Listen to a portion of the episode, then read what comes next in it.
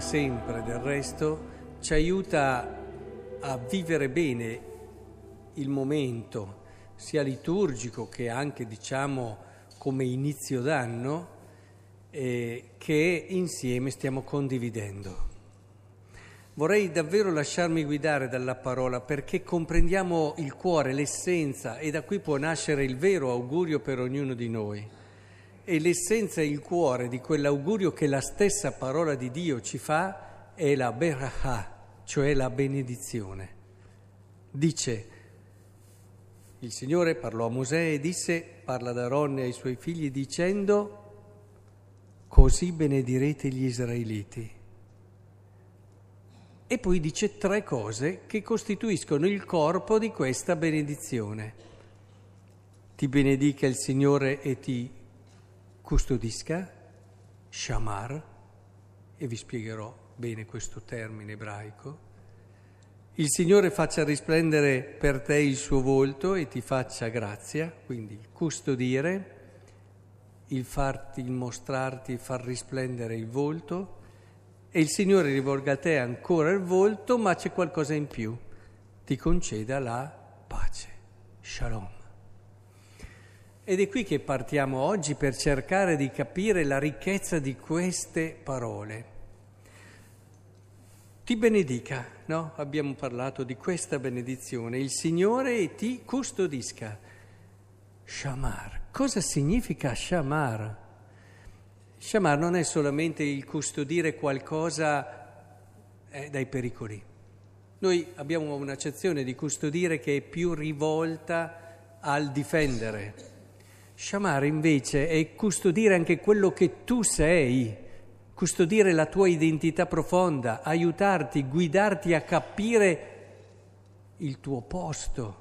Io ti custodisco come mistero, ti custodisco come realtà immensa e ti aiuto a scoprire a vivere quello che sei. E qua già ci dà un orientamento. Poi continua. E nel custodire non può mancare la relazione. E quando si parla di far risplendere il mio vo- il volto, seconda cosa, è, ha una grammatica e una sintassi molto maggiore del linguaggio umano, di quelle che sono le parole. Noi col volto possiamo dire cose che con le parole non potremo mai dire. Possiamo arrivare con una efficacia e soprattutto possiamo dire cose profonde. Il volto è difficile che menta, mentre le parole possono mentire. Attraverso il volto è come se tu riuscissi ad arrivare alla verità dell'altro più profonda, che magari le parole cercano di nasconderti.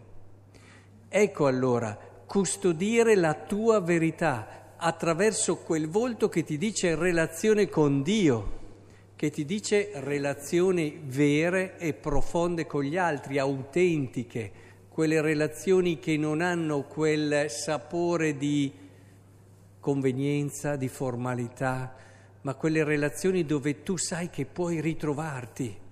Perché grazie all'altro, che è la parte più bella di te, se è un amico ad esempio, tu puoi riconoscerti e puoi continuare in quel cammino bello, che è il cammino eh, verso quello che è il tuo destino, la tua chiamata, il tuo vero posto nel mondo, grazie alle relazioni. Quindi sembra quasi che la parola ci voglia portare a cogliere il valore del nostro mistero che va custodito, non sparpagliato, svenduto a quelli che sono gli slogan di oggi, a quelli che sono le aspettative di tutti. Il tuo mistero va custodito. Devi imparare a conoscerti e grazie a delle relazioni vere, profonde, dove non c'è nessun tipo di falsità, puoi arrivare a questo. Ed ecco il terzo elemento, la pace. Shalom. Shalom è un termine molto ricco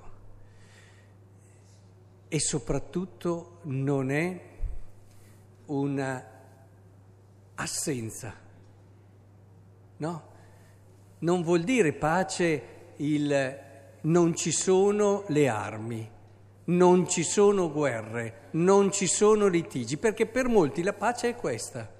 Per molti, da quando è finita la seconda guerra mondiale, ce ne sono state tante di guerre che magari hanno meno pubblicità delle altre, però ha fatto molto scalpore il ritorno di queste guerre così vicino a noi, così, così importanti, chiamiamole così. Ma che prima, allora si diceva, prima eravamo in pace, adesso siamo in guerra. Vedete l'idea? L'idea è quella che non c'erano le armi, non c'era la battaglia e quindi eravamo in pace. No, il concetto di shalom è un altro, come anche in certe situazioni non ci sono litigi, prendete anche certi matrimoni, non litigano, vanno d'accordo, sono in pace. No, shalom non dice questo. Purtroppo è entrata in noi questa idea. La pace, la pace, come la intende shalom, è pienezza, è pienezza di vita. Se io ti auguro la pace, ti auguro di essere te stesso fino in fondo, di aver capito chi sei, di avere una vita ricca di relazioni. Vedete che stiamo riprendendo tutto, eh? Perché tu possa veramente essere te stesso. Perché, ad esempio, se non hai relazioni significative, te ne vai da questo mondo e non se ne accorge nessuno. Perlomeno lo sanno da quello che vedono eh, dal manifesto, ma se uno se ne va senza che qualcun altro soffra è un brutto segnale. Non ve lo augurerei mai. Ed è importante che noi comprendiamo che nelle relazioni noi possiamo arrivare a questa pienezza e questa pienezza è pace, come ad esempio in un matrimonio solo se c'è pienezza, non se non litigano e vanno d'accordo. C'è pace, ma soprattutto un matrimonio è riuscito. Ora, Qual è il problema? Il problema che ha fatto cadere tutti un po' quando, ma pensavamo di aver imparato tanto dalle guerre passate, non avremmo mai pensato che ci saremmo ricaduti. Ma figlio di Dio mi viene da pensare, tu pensavi forse che il fatto di semplicemente dirci, vedere dei documentari, spiegarti le cose, potesse portare alla pace? Qui il problema è molto più profondo.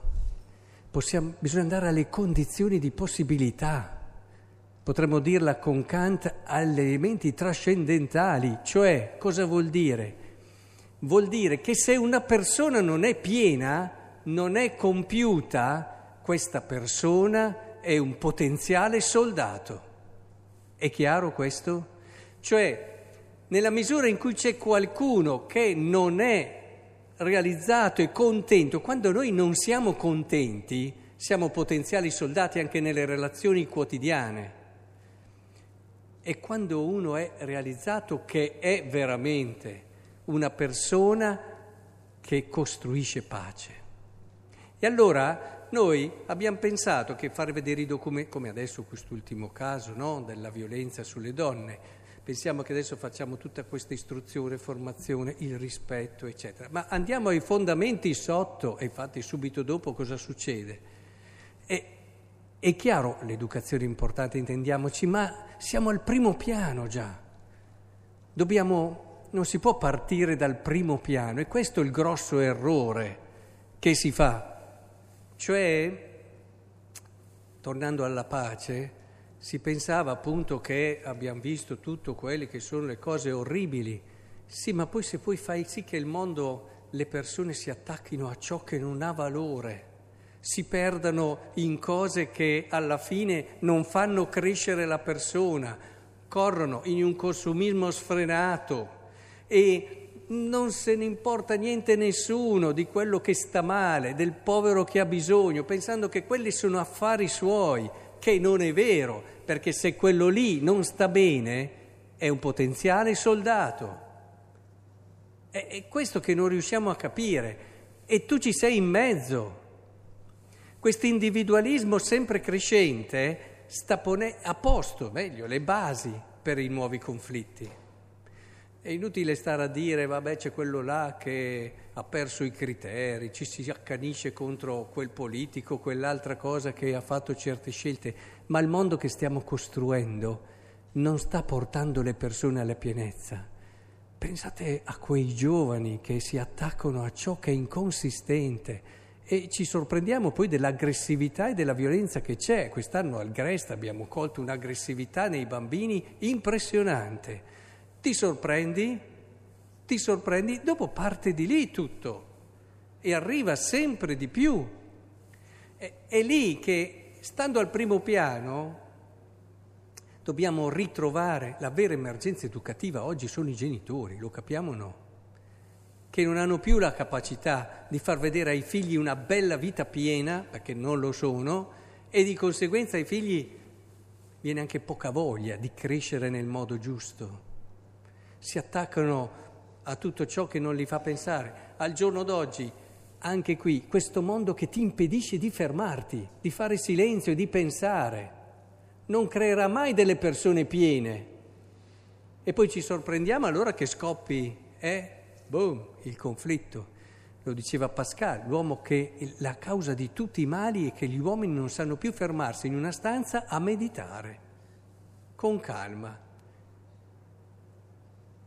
Non ho ancora trovato una persona piena, completa, senza che abbia fatto molto silenzio nella sua vita e meditato. Non l'ho ancora trovata, ma non la, non la troverete penso neanche voi, a meno che non intendiate per pieno uno che insomma sta abbastanza bene, tira avanti, eccetera. Ora il concetto è questo, shalom ci dà la chiave e il percorso che ha fatto la prima lettura di oggi ci dà la chiave per la pace, senza che ce la raccontiamo, senza che ci accontentiamo di andare a seconda del momento, allora tutti parliamo di una cosa, tutti parliamo dell'altra, stando al primo, al secondo, al terzo piano. È importante che invece ritroviamo ciò che sta sotto. Ritrovare la relazione col Signore vuol dire ritrovare quel fondamento che ti fa capire chi sei e perché sei al mondo, ti fa capire che l'altro non è un lupo, ma l'altro è un possibile fratello. Può essere la parte più bella di te, l'altro ritrovare i fondamenti, ritrovare ciò che dà sostanza.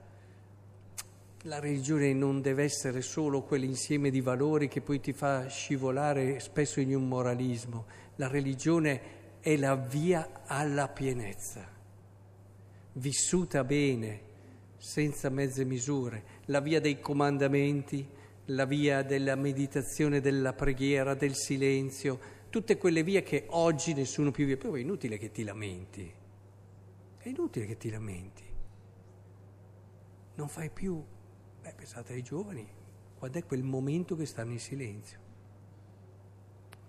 Dagli anni 90 c'è una difficoltà a fare dei momenti di silenzio con i giovani.